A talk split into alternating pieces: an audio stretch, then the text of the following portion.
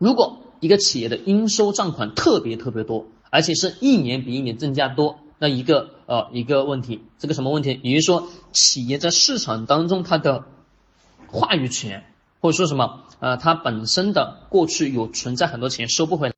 收不回来的钱，我们可以直接把它记回在我们财务报表当中，也是被称之为叫坏账。也就是说，这个应收账款当中可能收不回来的钱，就直接什么？变成了坏账，那这个时候各位，我们得要去呃非常清楚的去认识到，在我们今天的中国的财务体系当中，有很多的什么不同的财务的会计会计方式，呃很多的呃会计方式只是什么？让这个财务报表好好看，比如说有些企业，有些企业它会把啊这个假设。呃，过了什么这个应收账款应有的时候啊，还款周期，他就什么把这个把这笔钱，假设是一个亿，这一个亿没收回来，假设是刚好是三个月，三个月以后没收回来，他再等什么？再等一个月时间，也就是四个月。这四个月，如果说这一个亿在企业的这个财务报表当中没有收回来的前提条件下，它就会什么被直接的纳入到企业的坏账。企业的坏账，也就是说，相当于啊这一亿这一亿元是没有收回来的坏账。但是我们可能啊过了，比如说等到什么第五个月或者第六个月啊，可能我们突然突然之间就会发现，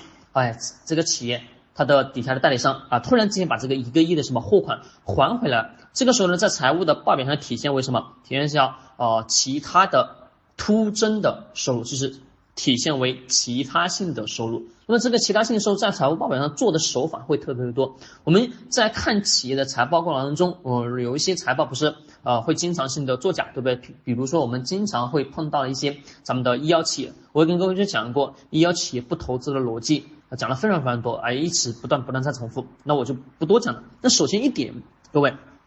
首先一点，应收账款，应收账款其实财务作假是最好做的，为什么呢？第一。呃，刚刚我我所说的，有些不同的企业可能呃过了三十天，它就什么被纳入坏账；有些什么等一年甚至两年，它还不什么不被纳入到这个应收账款当中。但是我们也能通过这个应收账款它的回款的时间长短，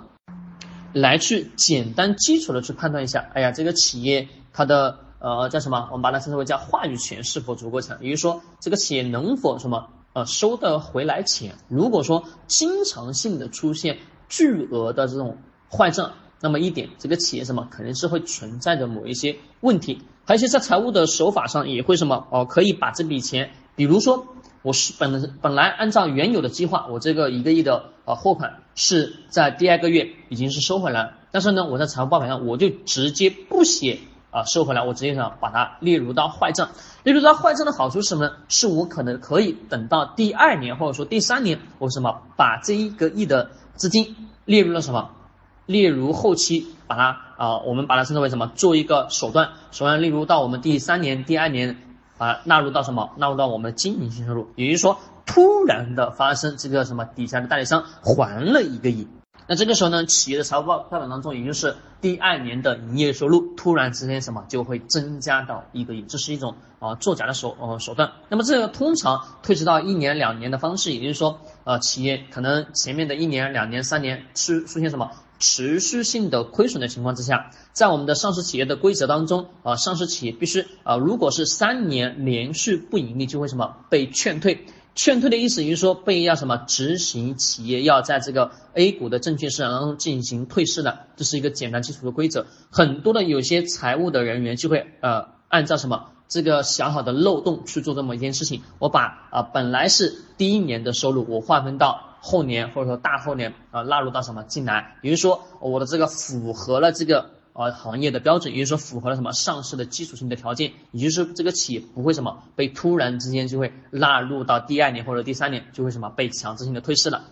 那么这是一个什么财务上的一种小的手段，一种小小的手段。但是我们呃应该得要什么深刻的去理解到应收账款，其实你能看到的问题会特别特别多，比如啊我要什么做假账。我要做其他等等相关的，其实应收账款当中做假账的手势啊手段方式方法是比较多的。这两种我刚刚所讲的什么是最最常用的，比如说呃作为什么呃过一两年这种方式，对吧？或者说我就直接什么把它直接的记为坏账，等到第几年第几年再把它拉回来。还有一个，也就是这个资金的回款回款周期。如果我们跟这个男的去相亲，那我们等下就知道，那这个男的，你的工资什么时候到账？是每个月的十五号，还是每个月的一号，还是每个月的月底，对不对？